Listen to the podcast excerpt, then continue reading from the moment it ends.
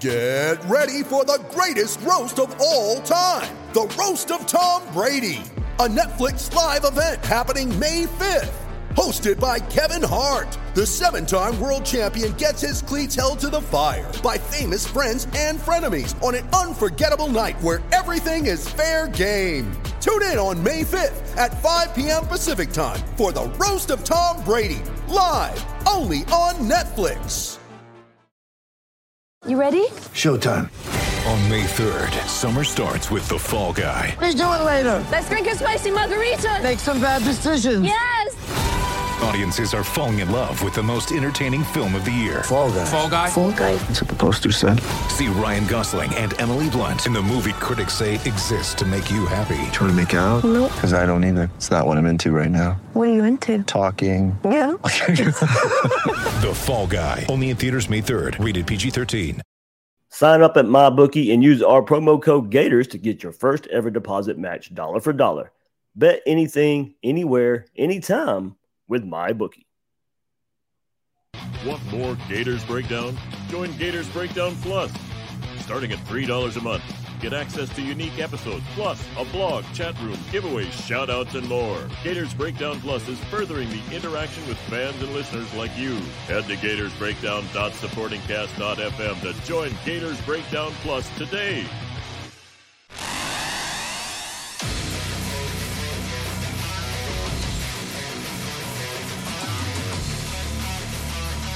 Gators Breakdown.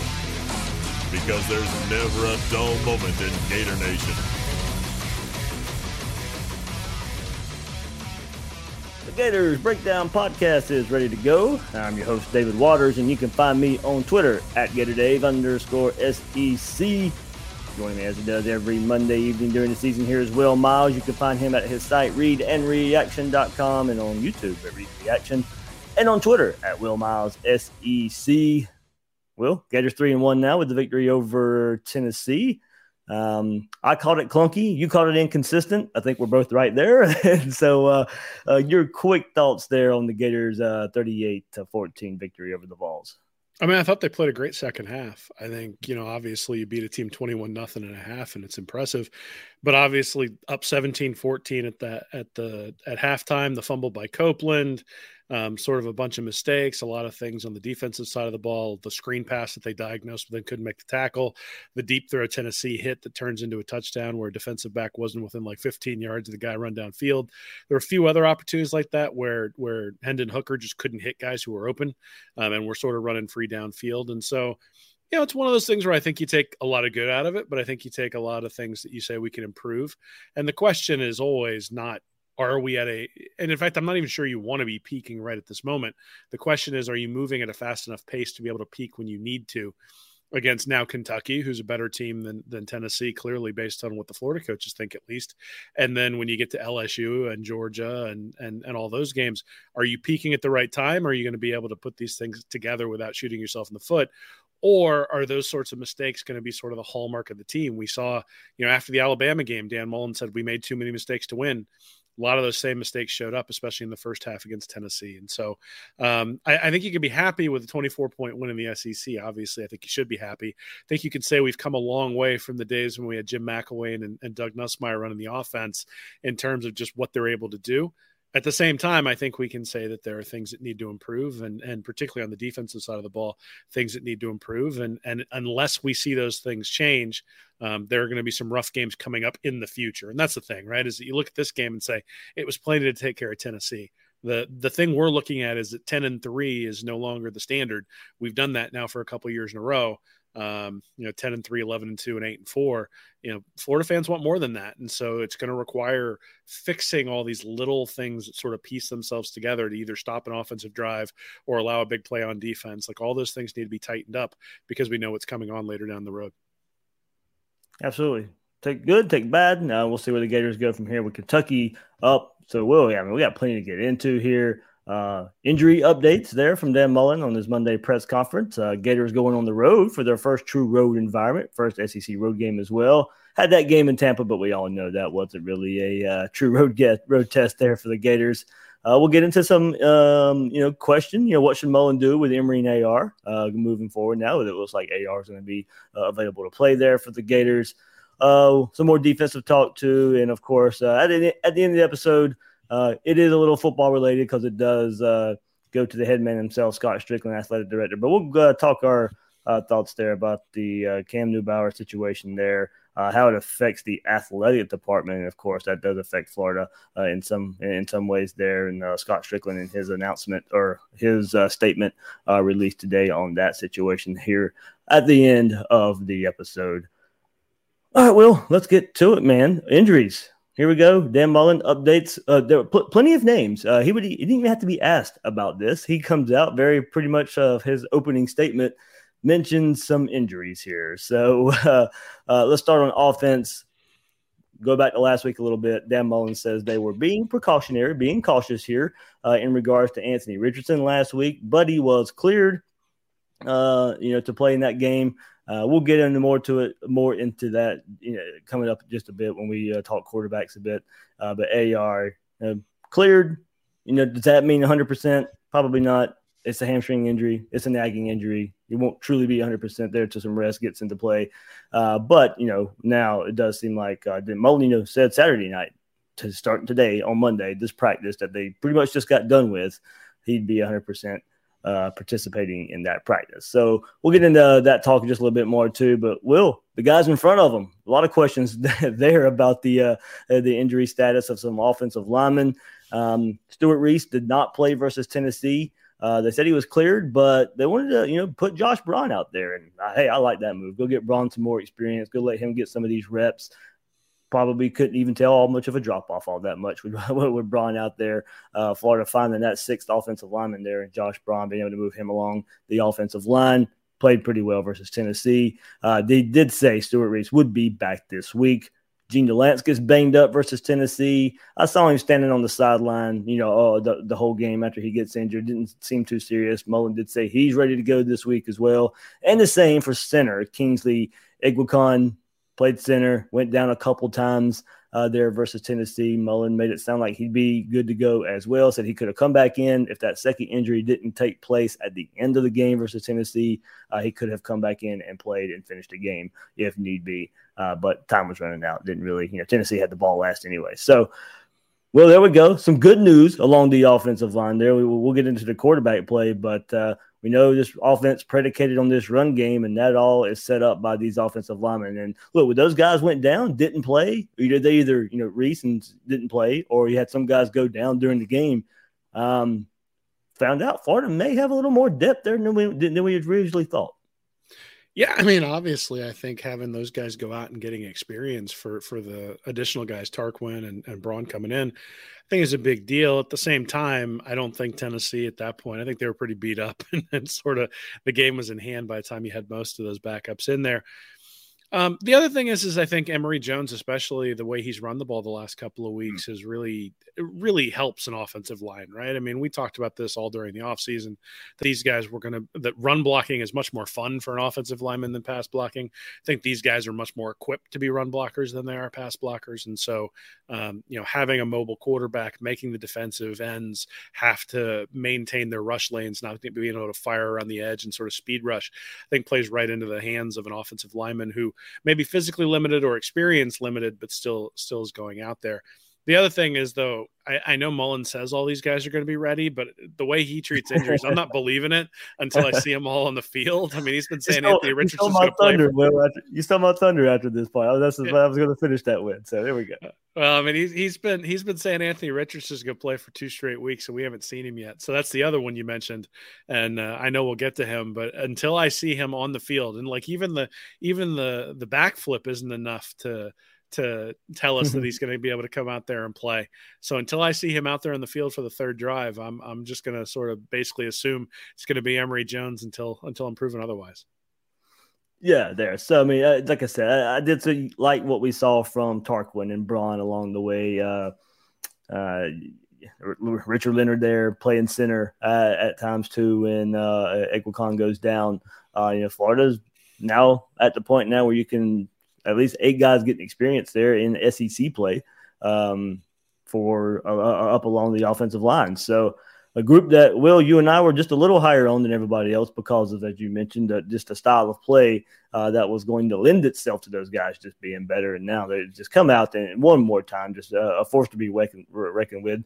Maybe started a little slower. I think that maybe started to some maybe what could be called conservative play calling. What uh, I think that's a lot of people wanted to define it early on. Uh, I just think you know with the way Florida had been running the ball versus Alabama, I wanted to probably try and come in and establish that way versus Tennessee as well. Didn't happen initially, but of course Florida eventually uh, gets the run game going. A lot of chunk yardage. Will I mean uh, you still still maybe waiting for that home run threat at the running back position, but as far as you know, these offensive linemen coming in. Uh, helping these running backs at least get to the second level, third level uh, a good bit. I mean, you're seeing a lot of chunk plays. You may, you know, a lot of doubles and a lot of triples, but uh, that home run still not not necessarily consistent there from the running back position anyway. But I mean, uh, look, I can't complain. I've been wanting those explosive runs anyway. But you know, Florida, Florida's piling those things up.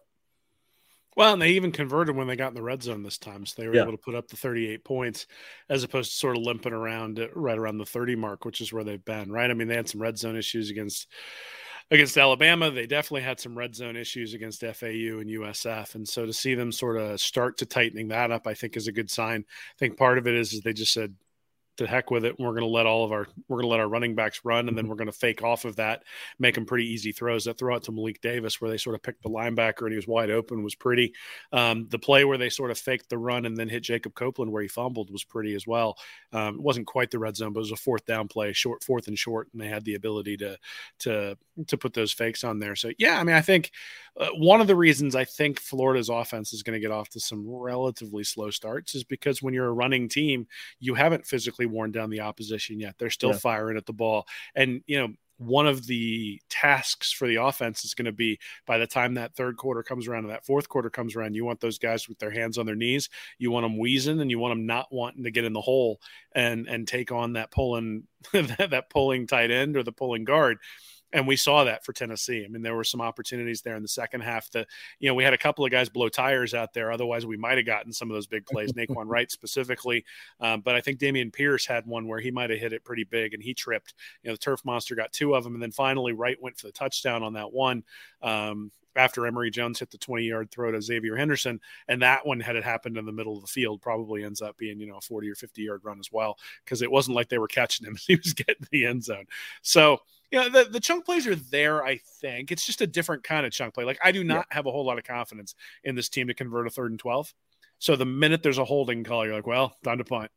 and and that's different than last year, right? It just feels different because third and 13, third and 14, it was like, hey, Trask has him right where he wants him. And third, and 13, Yeah. third, 14. And we wound up there a lot because oftentimes the back was getting the ball on first down, was getting hit two yards behind the line of scrimmage.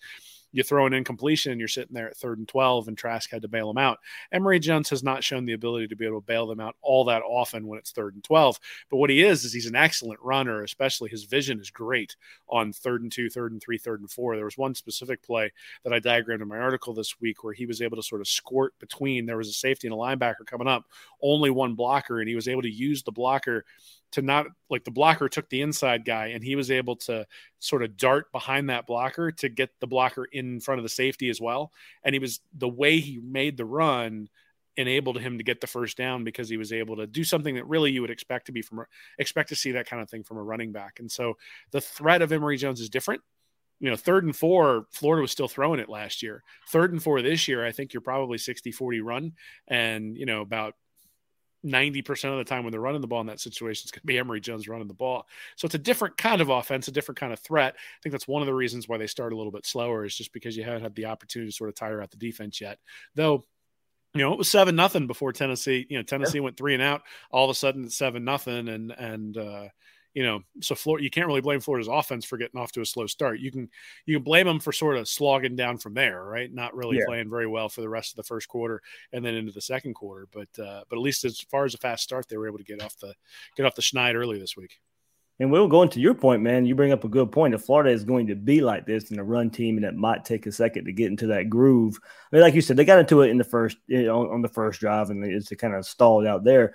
Then you know, in these bigger, more important games, it's going to be up to the defense to keep the game close uh, and, and let Florida uh, you know, continue to work on that ground game. I mean, 21 to three wasn't big enough for for Alabama, and Florida can you know stuck with the game plan and ran the ball.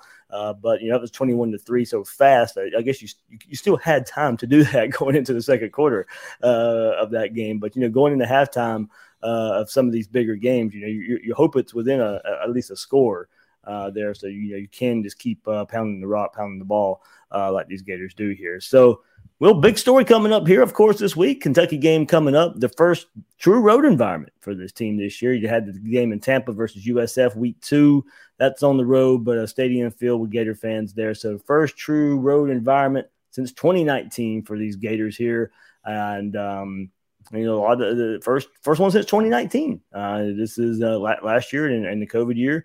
You didn't get that true road game experience with a full crowd and full stadiums, and this is the first one the Gators will get. This first one for Emory Jones, the starting quarterback uh, there. So now, will that we get the word uh, that Anthony Richardson is back, or maybe should be back this week. We'll see, but I think we can start the storyline here. Uh, I was asked this on Gators Breakdown Plus last night. I did a you know uh, an episode uh, there with those guys, and it's just like the question came up, you know what what should Dan Mullen do with, with Emory Jones? Of course, he's played better these last couple games, and a lot of people are going to make the connection that he didn't have to look over his shoulder because Anthony Richardson wasn't going to play. He knew that he know he knew those were his games, uh, and maybe that lifted some of the pressure off. So, you know, what what should Mullen do with Emory Jones and Anthony Richardson? Uh, easy decision for me to play Anthony Richardson, but you know, is there a is there a sit down? Is there a heart to heart where Mullen asking him, hey, you know? how comfortable are, are, are you with this? All right, is there an effect? You know, it, should there be an effect? And, and all that's going to be dependent on what, what Emory Jones tells him. And in, in, public, he tells us the right things and says, you know, he wants Anthony Richardson out there as well. He helps the offense. But uh, I, I do wonder if that question comes up at all from the head coach to Emory and, you know, ha- maybe does it affect him uh, somewhat? And would he play better if he didn't have to look over his shoulder? my thing would be tough, get over it. We got to have Anthony Richardson on the field because he's that explosive of a player. But you know, I wouldn't, I wouldn't blame Dan Mullen. I wouldn't blame Anthony uh, or Emory, uh, Emory Jones if they had to have a heart to heart sit down this week to kind of, you know, maybe see what the the the the mental aspect of having the backup quarterback, um, you know, but playing in the game in, in, in certain situations. I mean, I guess I, I, think at the end of the day, you know, they're going to have a plan. They're going to end up with Anthony Richardson coming in for the third drive, most likely, and then they'll have him come in for one more drive in the second quarter. And then when things stall in the third quarter, they'll bring him in again, like they have early, you know, early in these in these games this season. I, I think the big thing here is just that you got to play the guys who play the best in practice. Yep. And so if Emory Jones is, or I'm sorry, if Anthony Richardson is showing that he's fully healthy, if he's showing that he's explosive in practice, then that's a guy you got to get on the field. And if that impacts Emory Jones, I mean, especially at this point where Emory has had a couple of pretty good games against Alabama and against uh, and, and against Tennessee, you know, if the if the reason he's had those good games is because Anthony Richardson isn't coming in for a drive or two, well then I've got some real questions about like how he's going to be able to perform in a true road game when the crowd gets loud and you right. got a bunch of adversity because a backup quarterback who your coach is not going to allow to take your job, and that's really what Mullen has done this whole way through, right? Because there are plenty of Steve Spurrier would have Anthony Richardson starting already. Um, I'm pretty sure Urban Meyer might have Anthony. Richardson starting already. But Dan Mullen's been been been firmly behind Emory Jones this entire time, and I expect that to ha- I expect that to continue. And so, yeah, no quarterback wants to be lifted and have somebody else take snaps. At the same time, if it helps you win the game, it helps you win the game.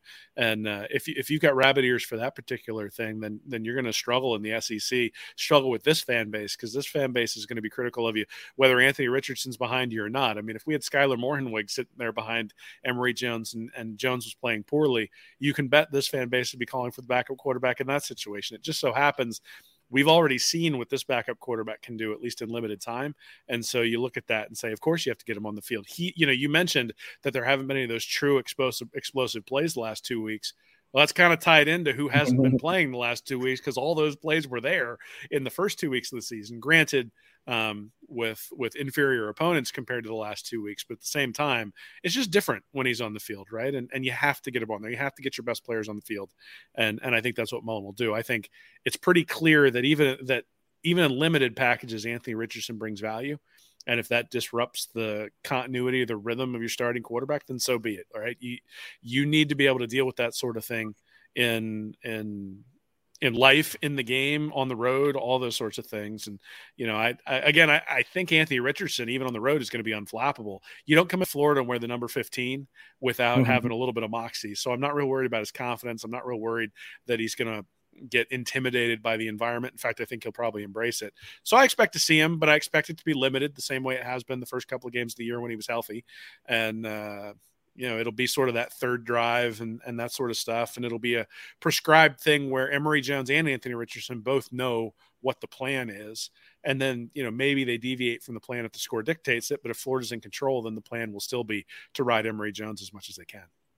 Yep. Yeah. There you go. You you stole my thunder again will. I was going to compare the the the the explosives that I brought up earlier. You you had the doubles and you got the triples but we haven't seen that big home run uh, with you know in, in pretty much in the passing game too, uh, but especially in the quarterback running game. You've had the big runs by Emory and, and, and some good runs uh, these last couple weeks, but just something different gear there uh, for Anthony Richardson. So we'll see how much he plays uh, Saturday. Now, well, I'm going to bring it up scenario here. Like, could we get to the game Saturday and if it is the third drive for Anthony Richardson and say Florida's up 14 nothing because Emory Jones playing so well. Does that change the staff's mind? I mean, I'm like you. You go in with a plan, and if the plan is to get him in on the third drive, no matter what happens the first couple of drives, you know, I got. I think you go ahead and stick with that. But I mean, Florida gets off to a great start with Emory, and they decide to hold AR for another week, maybe even until LSU, because you're certainly not going to need him versus Vanderbilt. Um, you know, if he's a full go, I think you get him reps. I think you know you can't replicate game reps, and I think that helps the development of Anthony Richardson at the same time, much like it did Emory Jones uh, these last three years. That he's been able to come in in those same kind of spots. Uh, but I do wonder, you know, if Florida gets off to a great start and they'll be like, well, you know what, let's uh, that. That hamstring's been something that's been nagging since the springtime, and we're already up fourteen nothing, or, or in some situation like that. Let's just let, let's hold him off for another week. No, he's going to play. If if he's ready and he's he and it's in the plan, he's going to play. And and I think you can even look at Mullen's history and say that he's going to play. I mean, the, just look at the LSU game a couple of years ago. They go to Baton Rouge. Kyle Trask is going, you know, play for play with Joe Burrow, and all of a sudden you've got Emory Jones in there for a drive and Florida goes three and out. That was really kind of the difference in the game. Florida went three and out. They punt the ball away. They couldn't stop Burrow the entire game. LSU's up by a touchdown. And that was sort of the way that second half shifted. And the reason they brought Emory Jones in that game is that was part of the plan, right? They did it in the first half too, and were able to get away with it. But but at the end of the day, they had a plan to expose Emory Jones to the game, had a specific set of plays for him, and had those plays to get him experience on the road, knowing that at some point they were going to have to, you know, that he was going to be the starter and he was going to need that experience. And it turns out, lo and behold, here we are. I'm not worried about Emory Jones being intimidated by the Kentucky crowd because he's already been in one of the toughest places to play in the. SEC, and he's been in there in the middle of a game that was highly contested. And did he succeed? Somewhat. I mean, he threw that weird sort of pop up to Michael Perine in the corner on a fourth down, um, and then he had a drive that wasn't all that great. He had a drive where they did actually, I think, move the chains a couple of times, and then I think they brought Kyle Trask in again to finish that drive off. But if you think about it, they had packages for Emory Jones. I think there was more than a one year window that they were looking for in that particular game. And I think the same thing is true here that Anthony Richardson's development is not just about Florida winning in 2021. It's about what position is Florida in to win in 2022 and 2023, which is one of the reasons why if if Anthony Richardson doesn't play on that third drive, he's not playing in the game. Because right. what that means is they've decided that the hamstring is too big a risk. They're not going to bring him in. Emory Jones is playing the whole game. But if he's 100% and he's going to play, then then I think they'll have him out there for the third drive because that's what the plan is, and that's sort of the way Mullen and company have always operated. Is they don't deviate from that plan because of the way the game's going. They they would deviate from it for an injury, but other than that, they're going to stick to the plan, make sure people get the experience that they feel like they're going to need for the long term health of the program. Yeah, and to me, it's a little different with Emory too, uh, with, compared to what he was doing with Franks and Trask. to me, it was maybe to get him that experience, and he just brought something different to the table. But it wasn't necessarily that he brought the scoring threat and the the the lethal plays that you've seen from Anthony Richardson so far. I mean, Anthony Richardson can come in and and, and do the thing and, and make the offense better in some regards. Uh, now that this is compared, of course, to Emory Jones' first couple games, and we'll see what the, the last couple games mean in that regard as well. Yeah, now you probably have two quarterbacks uh, that can go move the ball and, and, score for the Gators. Still, maybe in some different ways. Still, maybe a little more explosive uh, with, with AR. But if you if you're the guy that if you need the guy to go put a drive together, uh, and you know Emory Jones can get the team in the in the right checks and the right plays, and uh, you go from there. So uh, I do think it's maybe a little different with AR compared to Emory, just because I just think he brings a little more to the table than what Emory did these for the, these first three years, uh, just in the the explosiveness that he can bring to the table and get the Gators that home run uh, play that I kind of just talking about earlier. So know, we'll, we'll see. Emory's confidence, you know, looking over the shoulder. I don't think it's, uh, I, don't think it's going to be much of an issue, much of a thing. I do wonder if the, if it does happen, Will, and say you brought up the good point, and I, and I, brought, and, and I thought about this too this week, and, and, talking to a friend at work about this, and it's like, look, yeah, we've seen Emory in Baton Rouge, and that was a game I brought up too. But say he does go to Kentucky this is first road start. It doesn't look good. A lot of people are going to start trying to connect the dots. Well, see, you know, AR's coming back, and then Emory's not playing good now because he's looking over his shoulder. I was like, well, no, you got to throw another, another you know data point in there of like, well, he's playing on the road too. Uh, that, that could be more of an effect uh, there for Emory Jones. I don't think it will be either because we've seen him in that situation, but he also got off to a, a slower start than we thought toward toward the beginning of the season, even with some of the experience that he brought to the table. Uh, so this is just one more new for him is starting a true road game here, and we'll see how how um, he he reacts to that. But I, I do think if there is a little bit of a rough start or a little bit of a rough performance from Emory, people will start start trying to connect too many dots there. Maybe. I mean, I guess at the end of the day, it doesn't really matter, right? If he plays poorly, he plays poorly, right. irrespective of what the reason yeah. is. And Absolutely. and if the and if the reason is is because they've gone to this quarterback rotation, then I think you just learned that you're not winning the SEC championship game with Emory Jones at quarterback because that kind of adversity, you're going to see more adversity over the course of a season in the SEC than you are a guy sort of breathing down your neck on the on the on the on the bench, right? And and really Richardson isn't breathing down his neck. He's just getting little little right. bits and pieces of the game, which is exactly what Emory Jones got two years ago and last year. And and so to have that experience with Kyle Trask, where Kyle Trask got to start, but you got little spots and and spurts in different areas, and then not think that's an acceptable thing for your backup, I think is is is a short sighted way of seeing things. And I don't think that's the way Emory Jones thinks. I think if Emory Jones struggles, it'll be mm-hmm. because he's still learning, and because when you look at that first half against Tennessee, it was decidedly average. He played great in the second half, but you know they were also ahead the whole time when he when he when he was throwing the ball down the field. Now, granted, comes out, hits the big play to shorter, looked great on a bunch of running plays, much more decisive in the second half, I think, than in the first half. But he's kind of average in the first half, and I think you could say the same thing about the Alabama game. I think in the first quarter he was decidedly below average, and then you go to the second quarter and he started to play a little bit better, and then you go to the third and fourth quarter, I think he was much much better. But you know, Florida needs him to put together a complete game. And if yeah. you can't put together a complete game, then that's one of the reasons why Anthony Richardson should be in there is that all of a sudden you get more of a complete game from your quarterbacks because you have that threat every two or three drives where you know a dynamic guy's going to come in. And if nothing else electrify sort of the entire offense uh, and galvanize them around him. And then when Emory comes back in everything sort of calms down. You go back to running the ball. You go back to hit the other team in the mouth and, and use that to to wear them down yeah, there's nothing wrong with needing two quarterbacks to win right now. I mean, look, I know there's not a whole lot of historical success with it. Doesn't mean it can't be done. Doesn't mean it can't work. And you know, we'll, we'll see. Uh, this is the first good good test for both of these guys too on the road. Uh, see how both these guys react uh, at the same time on the road here when the Gators travel to Lexington to take on the Kentucky Wildcats. Uh, well, we got plenty more to get into, but before we do, a big week in the NFL as Tom Brady returns to New England for the biggest game of the year, and the stakes have never been higher at my bookie. Look, know it's early in the week, but uh, whether you're backing the Bucks or Pats this Sunday, the game's always more exciting when you've got money on it, and you can do it at my bookie. Get in on the action. Take this game to a whole new level at my bookie. Both teams are sporting top defenses. Nobody knows each other than Brady and Belichick. Slow and steady will win the race. Smart money might be on the under, so don't wait around. Join my bookie now. Bet on the biggest game of the season. Use promo code Gators and get your first deposit doubled. Again, that's promo code Gators to get your first deposit doubled. Double your first deposit there at my bookie using promo code Gators. Start your winning season today. Bet anything, anytime, anywhere with my bookie.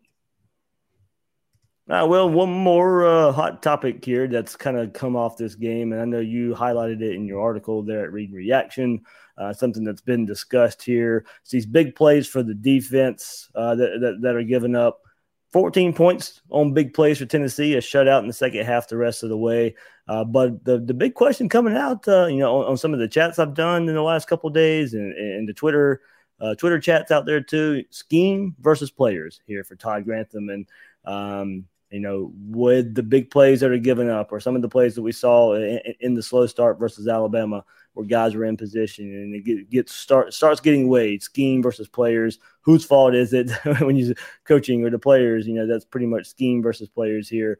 Um, look will you pointed out pretty pr- pretty well here we talked about it all off season with these coaching changes back there in the in the secondary for the Gators. Everybody wanted to see more man coverage and what man coverage could do uh, for these Gator defenders. Well, it ended up hurting Florida a few times versus Tennessee.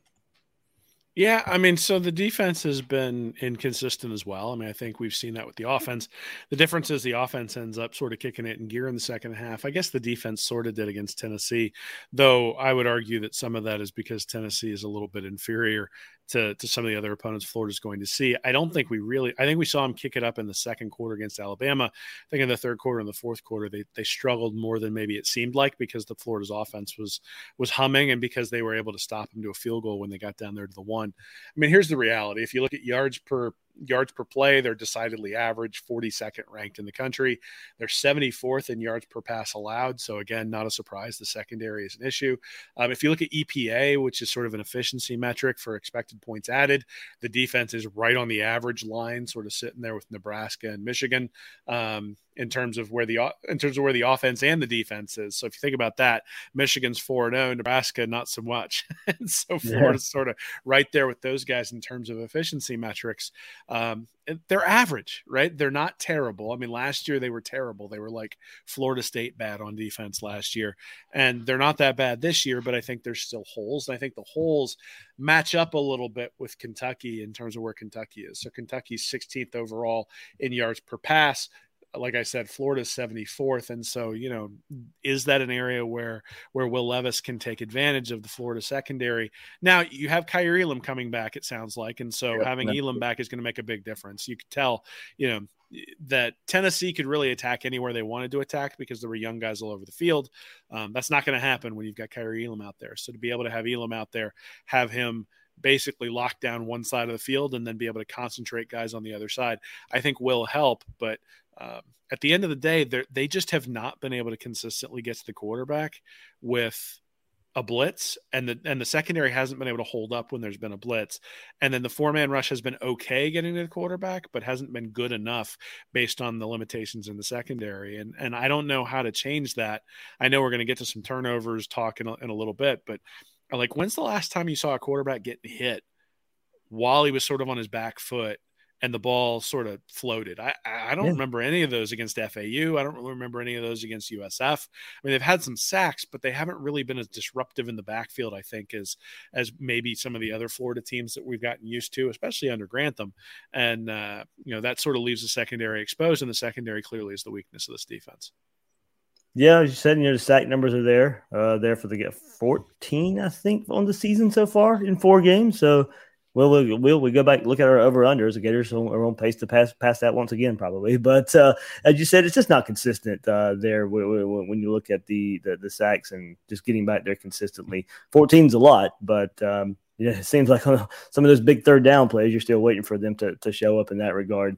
Um, when um, you know pressuring and sacking the quarterback you know, and, and that, look, I, I, thought that translate or should translate there to some more turnovers. I asked Dan Mullen about the lack of turnovers today. You know, with the sack numbers, and you know, I mean, they're pressuring the quarterback okay. It's not just you know, it's not great, and you sit there and or teams are, are scared of it. Now teams are getting rid of the ball fast. I think that's one advantage you've seen, but I mean, teams teams know to do that, and for whatever reason, you know, still the turnovers aren't there. If your coverage isn't tight, uh, it, that's had to ask Mullen about it today with that pressure up front. And look, he says the opposing offense has to make some mistakes also.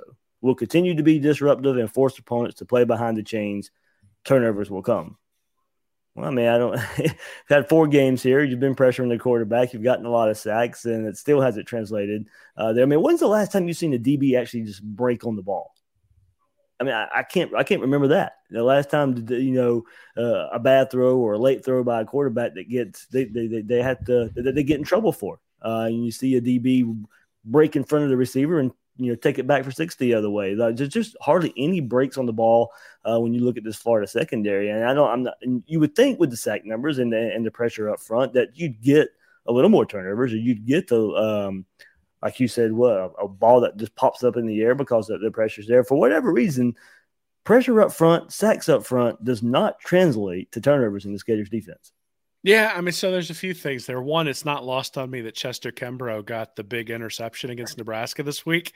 Um, so yeah. former former Florida Gator transfers to Michigan State and salts away the game against Nebraska, jumping in front of basically jumping a route, just like you were talking about. All of a sudden, takes Adrian Martinez's uh, throw, almost turns it into a pick six, which would have ended the game anyway, but it was in overtime. So Nebraska or so Michigan State ends up putting that game away pretty quick. Um, so there's that component to it, right? Is that the guys who've left the program because they couldn't get playing time all of a sudden are now out there and playing for big time power five teams and making big plays the other thing is eh, you know if you if you think about the tennessee turnover the turn the turnover that uh, that jacob copeland let go that was gang tackling on a guy yeah. who was trying to get extra yards and florida does not seem to I, I, don't remember them having a ton of gang tackle type opportunities where you know the ball's thrown out wide. The DB does a good job of standing the guy up. He doesn't necessarily take him down, but he does a good job of standing him up. The rest of the guys come in and they have three guys there, so there's an opportunity to rip the ball out. They haven't done that either, right? It, it, most of the time, it's either been a missed tackle on the outside or they've been able to sort of get the guy by the shoelaces and get him down. Um, but you're not going to get people to fumble the ball by getting them around the ankle. The way you get them, the way you get them to drop the ball is you you stand them up, and then all of a sudden you start ripping at the ball. So you know, all those things sort of I think meld together to where the defensive backs are not able to hold as long as you would like in coverage. The front four is a strong front four, but doesn't have that dynamic guy like Jonathan Greenard, who just, when you need it, is going to be able to get back in there and get a sack. We were sort of hoping that would be Brenton Cox. Hasn't been the case thus far. Zach Carter can win one on one battles, but he's not a guy who, if, if you chip him or if you bring a double team over there, he's not going to just, you know, that doesn't free up Cox to all of a sudden come and run wild on the other side. At least it hasn't yet. And then the linebackers, you know, when they blitz, have not been able to get home. And that's maybe the thing that's been most disappointing to me is that when you've looked at guys like Jeremiah Moon and, and Diabate, when they've blitzed, it's not as though they've blitzed. They've timed it up great. It's been a straight run to the quarterback, and the quarterback's been panicking before he really even got the snap and had an opportunity to get into his first read.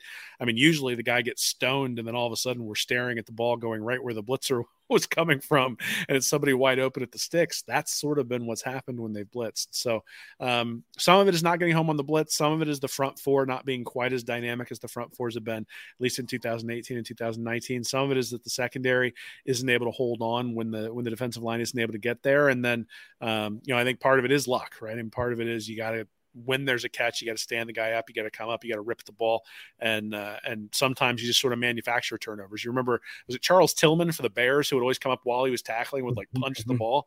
Like yep. you don't see any of that, right? And and um, part of that is is that they're tentative when they're tackling. I think because they've struggled to tackle there in the secondary, and they're just trying to get the guy on the ground. They're not they're not going for that extra bit to try to get the turnover. Um, I, I, do think Mullen is a little bit right. I think they will come at some point. They're going to get some turnovers. Um, the the question is going to be are those turnovers going to come against Vanderbilt or are they going to come against Georgia? And you know, I think based on the limitations we've seen thus far in defense, it's much more likely they're going to come against Vanderbilt than Georgia, but Georgia's where you're going to need them. Yeah, and you know, you mentioned the fumbles there. Tennessee had trouble with fumbles coming into the Florida game. Florida wasn't able to, you know, force turn uh, force some fumbles. Kentucky the same way. Uh, have been struggling with fumbles coming into the game versus Florida. We'll see if that can continue there. Oh, and, and I go to interceptions, and I also understand a little bit. Well, I went back and just looked at uh, uh, of course. Shout out to him and, and the quick um, game the game highlights he puts together, and just watch the Florida defense. I mean, there were a lot of times when you had Avery Helm, Jason Marshall, Rashad Torrence, and Mordecai McDaniel on the field together. No Kaiir Elam, no Trey Dean Those guys are going to have to learn, learn on the fly, learn in SEC reps, learn in SEC play. You know, so some growing pains are expected uh, there. But you know, this is more of a continuation when we talk scheme versus players, and whether it be the lack of tackling or or taking the wrong angle or or lack of turnovers. You know, this is still kind of a continuation from from Project Grantham defense. And then if the guys are in position, well, these are guys that you've recruited, these are guys that you've developed, these are guys that you're putting out there on the field. Now, this time a little forced because of Kaiir Elam going down with an injury and Jaden Hill going down before the season with an injury as well. So you're relying on guys that you didn't necessarily want to have have to uh, rely on in certain situations. But I think they put those guys out there a little bit to see what they could do together. Uh, Elijah Blades played 28 snaps. I saw Grant Grantham say that tonight in his press conference. So he's getting back out there as well. So you throw him out there. Yeah, he's got a lot of experience, but not a lot of Gator experience, not a lot of uh, experience in an orange and blue uniform. But and there's times out there where there's a, a, lot of young guys out there who you probably didn't expect to play a lot together at some point this year. So that lends itself so far a little bit. Those first couple games of the year, Florida got the starters out of there, and you know, for I think overall defensive stats, I think you probably want to start with the Alabama game, and then we'll kind of average them out as the season goes on. Um, not a good start for that one, of course, uh, but uh, I think that's when you go back and look at the first couple games, a lot of young guys there in, in, in, the second half of those games, and it continued now with Tennessee just because of injuries. So you can see why there might be a little more bumps in the road for this defense, but a lot of it's still the continuation of issues that we've just seen for a couple years now in the Grantham. Yeah, I mean, there was a good tweet going around. I can't remember who posted it today, but it basically showed Florida going back to like 2000 or something like that for its defenses, and it was oh, always yeah. like it was like seventh, eighth, sixth, seventh, seventh, and then the year with Randy Shannon, it was up, you know, 40th or 50th, and you know, staff fired, and then three of the next four years under Grantham, the defense is substandard compared to what that Gator standard is, right? I mean, the Gator standard is a top 10 defense when you go look at the last couple of decades there at Florida. And look, I mean, Grantham just hasn't been able to deliver, and and I think scheme was the problem against Alabama. I actually thought he did a really nice job of scheming against Tennessee. You could see very early on Tennessee thought about trying to stretch Florida wide, and Florida had an answer for it. And Hendon Hooker actually held onto the ball and ran it. I think it was like a loss of two on what looked like a quarterback run but it's because Florida was prepared for those swing passes that killed them against Alabama. Problem is, I wish they'd been ready for them against Alabama as opposed to as opposed to having scouted it and being ready for it against Tennessee. Learning experience. Learning experience. yeah, well, guy's got 25 years of defensive coordinator experience, exactly. so he should he should know what he's doing when it comes to this sort of stuff. And and you know, yes, he's got young players out there, but those young, you know, look, I mean the the reality is, is like I said, Kimbrough transferred. They had Marco Wilson who played a ton last year, and and you know is all of a sudden dynamic again with the Arizona Cardinals, even though he was substandard last year for Florida. And, and you got to start asking yourself, okay, well, from a motivation standpoint, from a recruiting standpoint, from a preparation standpoint, why is it that these guys who um, who struggle or don't get playing time on the Florida defense go someplace else and all of a sudden look look fantastic. And uh, you know, I, I, think there are some reasons for that. I think we all know what those reasons are. Um, but at the end of the day, you're right. I mean, the youth is is an issue, but the youth is an issue because none of the youth played last year and you know those game and it's kind of an issue because last year they had opportunities to to salt away games against Tennessee and against Kentucky and against Vanderbilt. And they didn't. They let them sort of hang around. They didn't get these guys out there in real SEC play. And now they're having to do that this year and get everybody's feet wet. You would have liked to have seen those guys out there you know late in those games last year you didn't see it as much as you did as much as you could have. And so uh, you know they're having to learn baptism by fire this year. And you know sometimes you're going to have a guy staring into the backfield while a wide receiver runs by him and you're going to have a big play get hit. Um, the good news is is that mordecai mcdaniel is going to learn from that against tennessee in a 24 point win rather than learning about it against georgia in, a game where you know something like that can kill you, right? And so hopefully, when Georgia stacks receivers, our DBs are going to know what to do next time because they've already seen it, and that's sort of the progression okay, yep. that you're hoping to see throughout the year.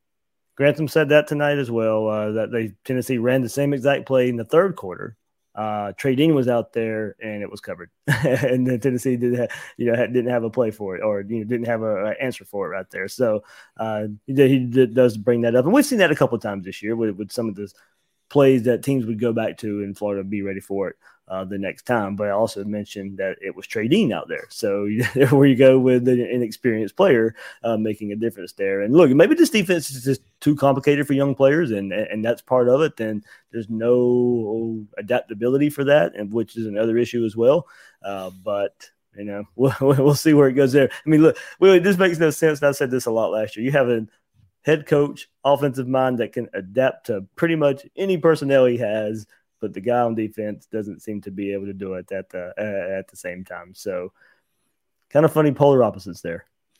Uh, I mean, look, I mean, the defense is average, and I think to expect them to be anything more than average is, is probably asking too much. They've been, they were bad last year. I think we sort of said they would improve coming into this year, but we didn't know how much. I think we kind of know now going through going through four games, they have an opportunity to be good when the front four gets pressure, and we saw yeah. that against Alabama in the second quarter. You know, the the the one play that I can remember where Florida really put the quarterback under stress was when Gervon Dexter blew through a double team and then got uh, and then got Bryce Young by the jersey and was yanking on him when Young threw the ball. They get the intentional grounding. All of a sudden, it's second and fourteen. A couple of a couple of passes defended, and all of a sudden, it's a punt. And Florida was sort of off to the races there. Then in the second quarter, being able to being able to spark that comeback. That's really what it's going to come down to. I mean, you know, so we've seen. I think Antonio Valentino and Daquan Newkirk have played decently up front but the reality is, is that the guy who makes things move in the middle of the defense is Gervon Dexter. And, and, you know, he's, I think he's, I said at the beginning of the year and during the offseason that I thought he was going to be the reason Grantham was either, was either a head coach somewhere next year or a defensive analyst in Alabama next year was going to be, you know, the play of Gervon Dexter. He's really started to, to, to, push forward, but they're going to need to get him out there on more passing downs because I think collapsing the pocket from the inside is going to be critical to getting some of those uh, some of those turnovers you've been asking for. you see the picture, Will, out there where uh, Gervon Dexter shared it today. He's getting triple teamed by Tennessee, so apparently they know as well as how much of a of a player he can be. But there, I mean, literally three players right there on, on Dexter. So uh, you're pretty funny there. Pretty funny. Somebody else has to be on block then. Somebody else yeah, is there you go. You, you, somebody better be making a play because uh, so what, what I need to do is go back and find that play and find out what the result of that play was. Uh, that'd be uh, yeah, that'd be pr- pretty funny to go back and see there. Uh, with the talk of defense here, Will, and it was brought up today uh, when Dan Mullen spoke, and uh, Todd Grantham kind of he uh, furthered this sentiment. Um, didn't really get a chance to listen to everything he had to say uh, before starting here on Gators Breakdown, but uh, Mullen said Kentucky very different approach in the uh, in, their scheme, their schematic approach much different with the new offensive coordinator and quarterback, of course. Will Levis to transfer from Penn State. Hey, three big Penn State transfers in this game. Will Antonio Valentino, Justin Shorter, and now Will Levis. So uh, a little bit of a Penn State angle here in this game between Florida and Kentucky. They are a power run team still, but Mullen was saying philosophically how they do it is different. They complement it, and here we go. Discipline this week is going to be so important for the Gators. Can't have your eyes in the backfield too much like you did last week. They complement it with play action. That's their game right now. Play action pass. And Mullen said, you know, to have transfers that have made that uh, made immediate impacts there at quarterback and wide receiver. Uh, and that part of it is a challenge. They're a big physical power run team, but they can hurt you over the top if you get too focused on it, is what Dan Mullen said today. Very complimentary of number one, Wan'Dale Robinson. That's like I blew up today because Mullen didn't know his name, only knew his number. And Kentucky fans want to feel disrespected about that, but uh, we'll let that go. Uh, Robinson's been able to stretch the field in that play action uh, game there for the for the Wildcats and those play action looks. Uh, go to the other side as far as the Wildcats defense. Mullen says big physical, uh, but it's that their experience is what really stands out. A lot of veteran guys who understand the scheme inside and out. They're very sound in what they do since they know that defense so well. They know what they're doing and they play fast. So, quick little preview there of Kentucky Will, I know you'll have a look at the Kentucky Wildcats later this week at Read and Reaction. I'll have a preview episode as well, but that's what the head man himself had to say about Kentucky. Yeah, I mean, I think it's interesting. So I'm not quite sure what to make of Kentucky. It obviously starts and uh, starts and finishes with Chris Rodriguez. I think it's sort of the uh, the long and short of it. If Rodriguez runs for 150 yards, Florida's going to have a rough time. So they're going to have to stop him up front. Um, Will Levis has played pretty well this year when you look at his overall statistics, but he's gotten worse every week. So he had yep. a QB rating of 230 in the opener against Louisiana Monroe, then 146 against Missouri, then 134 against Chattanooga, and then 98 last week against South Carolina. And so I suspect that that play action and all the different things they were able to do early in the year probably, um, you know, you're starting to see some of the limitations of Levis. Now, you know, at Penn State, he had a QB rating of 119 so he's probably better than that. He's improved a little bit. I think having a big running game with Rodriguez makes a difference. But at the same time, if you look at Emory Jones stats from last year, his QB rating was 148 from his mm-hmm. time before he became the starter. So at least coming into the year, I would have said Emory Jones is going to be the better quarterback out of the two of them. And I think what we saw is Emory Jones in the game against FAU and even against USF was worse than he has been. And he sort of righted the ship and is now kind of exactly who he was last year or, you know, the last couple of years. And I think you could say the same thing about Levis is that he, you know, going out against Louisiana Monroe, averaging 14.1 yards per attempt and then 9.9 against Missouri Probably not what's going to end up happening against Florida, but he averaged 7.3 against Chattanooga and then 4.6 against South Carolina. That's probably worse than he's going to be. So, you know, probably looking about eight yards an attempt. Um, he's not a huge runner. He's got, you know, 23 rushes for 67 yards. So different than last week when, you know, you had to be concerned about Hendon Hooker leaving the pocket. That's one reason why you wouldn't get to him with your front four is you have to be disciplined so that he can't get out of there. For Levis, that's not really going to be much of a concern. And so you're going to be able to pin your ears back and come after him a little bit. And, uh, you know, we'll see whether he can hold up because certainly he struggled pretty significantly against South Carolina last week.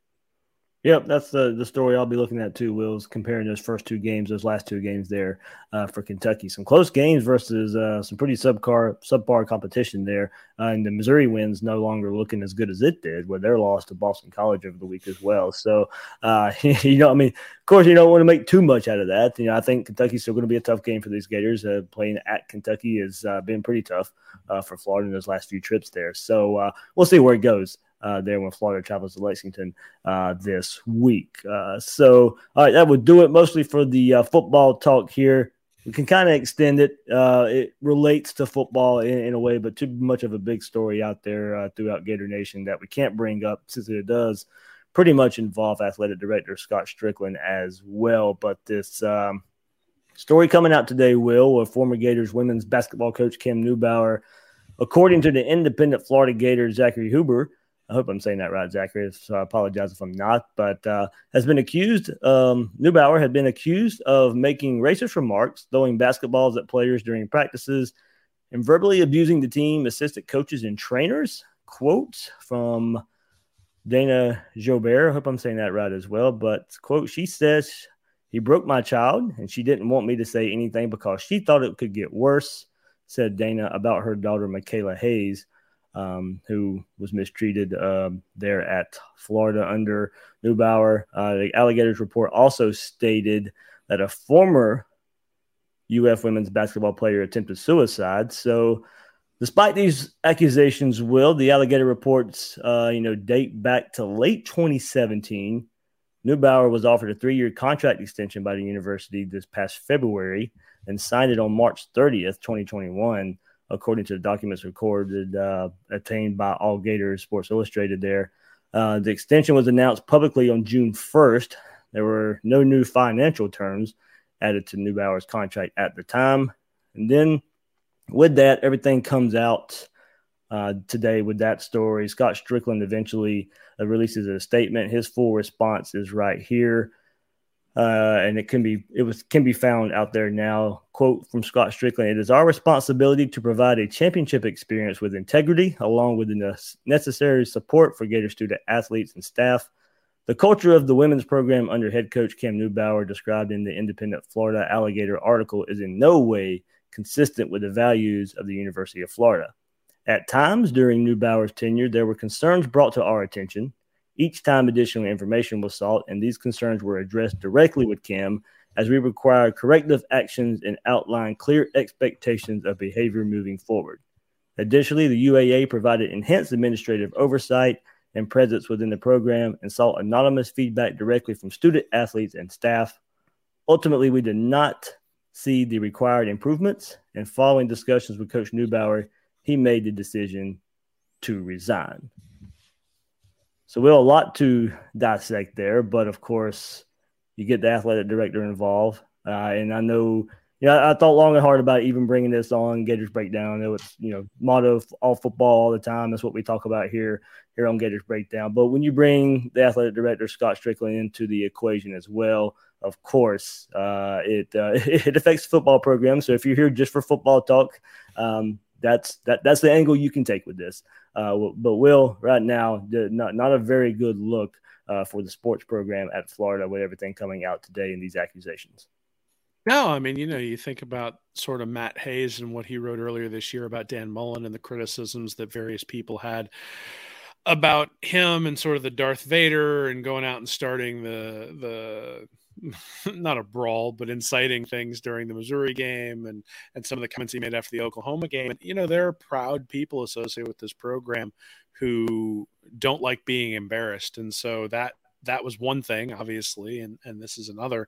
Uh, but beyond that, it's it's the fact that people at a university that we care about and that we support um, felt like they were being abused, and from the st- and and potentially were. I mean, again, these are allegations. I don't have any evidence to to bear here. I haven't seen an investigation. Though Stricklin's statement seems to indicate that at least the nuts and bolts of the story um, are are true.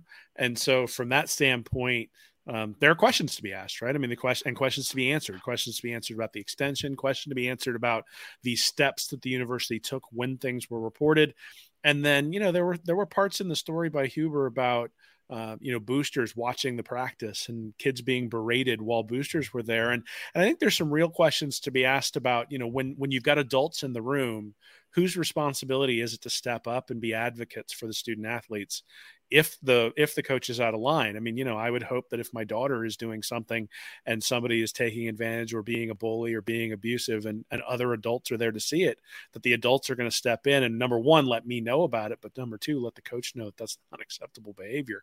Um, you know, so it, it's one of those things where I get that the buck stops with Scott Stricklin. I'm not defending Stricklin because I don't have any information to be able to defend or or really crucify Stricklin. I think we're going to see as more and more information comes out what the what you know um, what his culpability is in this, if at all, or if he followed the correct chain of events.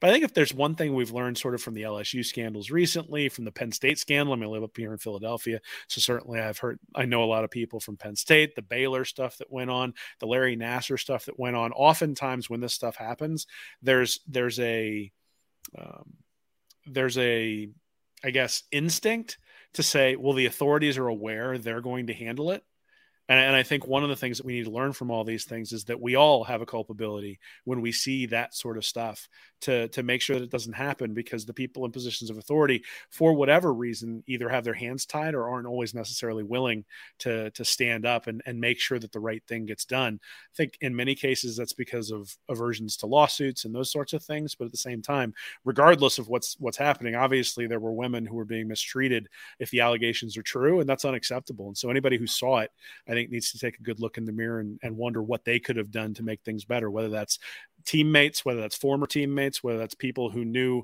knew you know Newbauer from his previous stop, whether that's administrators, whether that's boosters, or whether that's you know eventually Scott Stricklin. Everybody, I think, needs to take a look in the mirror and figure out what could they have done to do things differently. Because if you've got people trying to commit suicide because of the actions of a coach, I think we need to take a good hard look at that. And and it's not just one person's fault, though. Again, I think from a from a procedural perspective, it may end up being one person, and we'll see what happens as Stricklin provides more information. I'm sure there will be an investigation, but uh, but you know before that's complete, I think there are people who saw the behavior and could have helped make it stop, and and I hope those people will take a look. And the next time something like that happens, we'll, we'll step up and say something. Yeah, I forget the name. Um, one of the, the one of the players' moms that was mentioned in the article, she posted a thread on Twitter that was pretty pretty more damning uh, or, or, more damning there in um, the uh, allegations that were coming out uh, there. But look, I, I'll say here what I said on Twitter earlier today. You know, one time was enough. more than one. I mean, it's, if all this is true, uh, these accusations are true. More, I mean, one time is enough for for in my eyes. Um, yeah, but from Stricklin's comments, quote at times and quote each time. Uh, you know, it showed continued uh, abuse and fear. Uh, and uh, as you said, uh, unacceptable, inexcusable, inexcusable behavior for, from leadership and whatever that leadership is. I'm not accusing Scott Stricklin here uh, there, but he was the one who put out that statement that said these things. Uh, and that's where I want to say, you know, the more and deeper answers are needed based off of that statement from Scott Stricklin, Just more and deeper answers are needed, and we may not get that. You know, our good friend Neil Blackmon pointed out on Twitter, uh, and something like this crossed my mind as well when that when that uh, statement come out from Scott Stricklin. And you know, Neil's a lawyer; he's got that lawyer background, so he probably can speak really, really well on this more so than than I can. And he goes one, and then puts in parentheses largest reason Florida Athletic Department hasn't said more at this point is because about legal liability. A press release would seem sensible, but if there's any risk they knew more before Newbauer was dismissed, that will come out in discovery.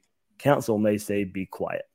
So, you know, looking at that aspect, it kind of extends to what you were kind of talking about too, Will, uh, early on. Uh, we'll I would assume, uh, eh, like you said, an investigation will take part, and uh, we'll, we'll get the answers from this. But right now, on the surface, does not look good. Uh, and I'll go back to the unacceptable and inexcusable behavior from leadership, whoever that leadership come came from. Yeah, I mean, look, it's it's sad. You hope that the, you know, selfishly, I hope that the allegations are untrue.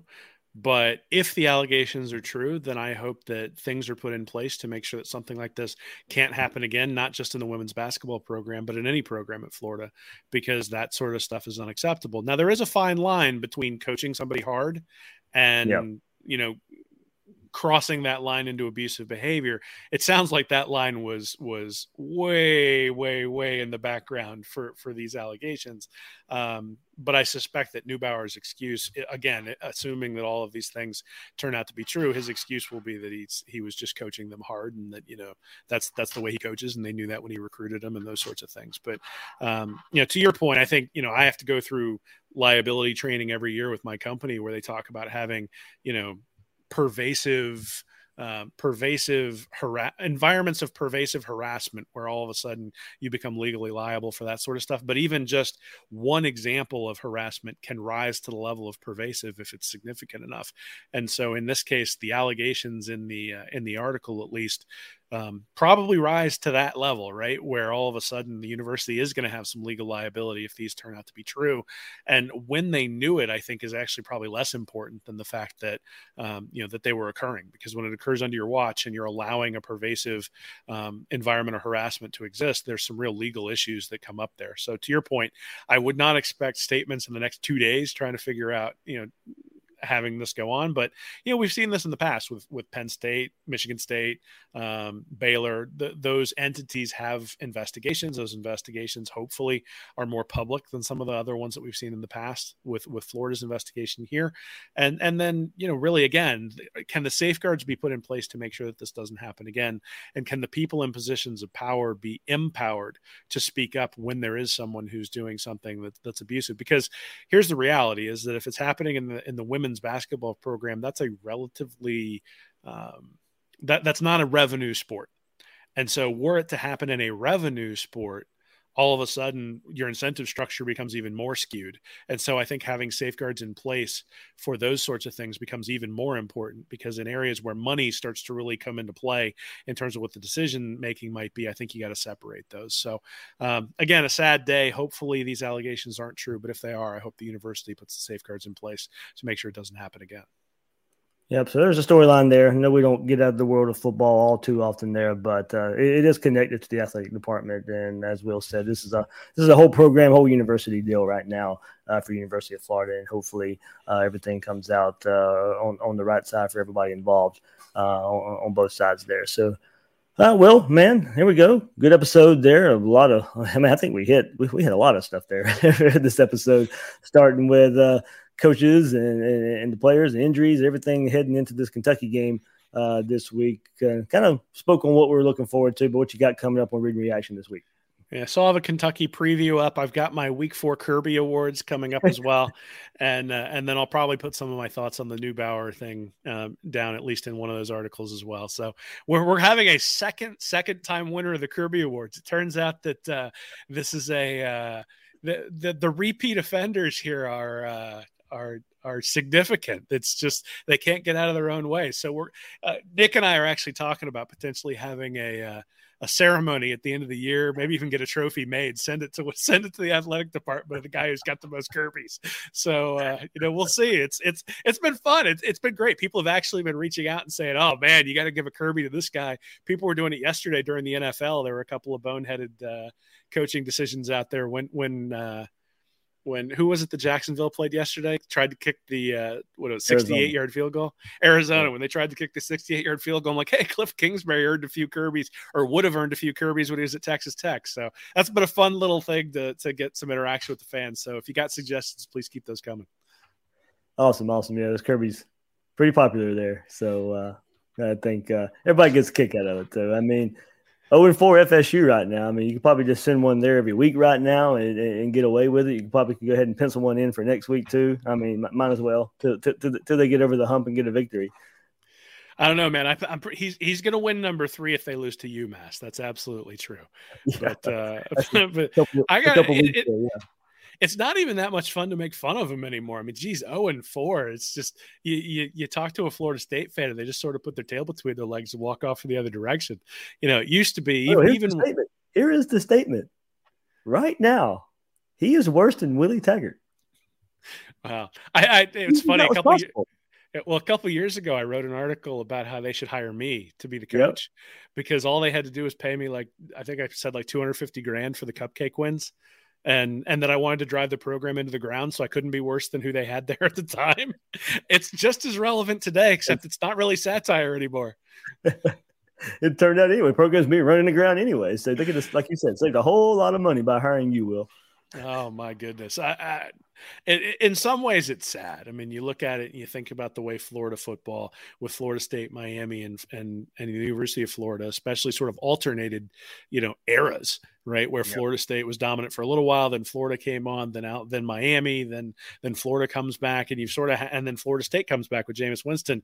You've always sort of had that rotating, um, you know, the, the rotating rise and fall, and then obviously when Spurrier was there, you had Bobby Bowden, and and you know that was probably the national championship game really for probably four or five straight years, yeah. except that they kept knocking each other out when they probably would have gone and beaten teams from other conferences if they'd gotten an opportunity to play in the bowl game without having to play that non-conference conference game. And you know, it's funny. I thought about this. I thought about that this weekend as we were watching Tennessee. Like, it's fun to beat the Vols, but it's it's not the same experience, right? I mean, that Alabama game. If we'd have won that one, I mean, with the size of the tailgate going in and the size of the party afterwards, I mean, that would have been a blast, right? And I, I yeah. you, you, I know you didn't have the same juice for the tailgate. It was it looked like a good yeah. one, but it wasn't the same juice for the oh, tailgate no, we're going to see this weekend. So, and, um, and, two things about that. I said that to Tony after the game. You know, I was sitting with Tony Aguilini, and I said, I think people are leaving the stadium compared to last week to this week, maybe more happy about a close loss to Alabama than they were just victory over Tennessee, and not not happy just because you know you're happier with a victory. Of course, I'm just saying the way you felt and and the way you were just thinking about the game.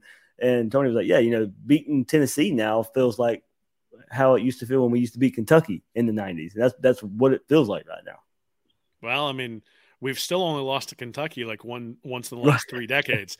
So uh, you know, I'm if I if we walk out of this one with a 24 point win, I'll probably be happier about it than I was with the 24 point win last week. But uh, absolutely. Um, at the same time, this is game Florida should win, right? And so yep. um, that that's the expectation, and, and I'm looking forward to seeing if they can get it done.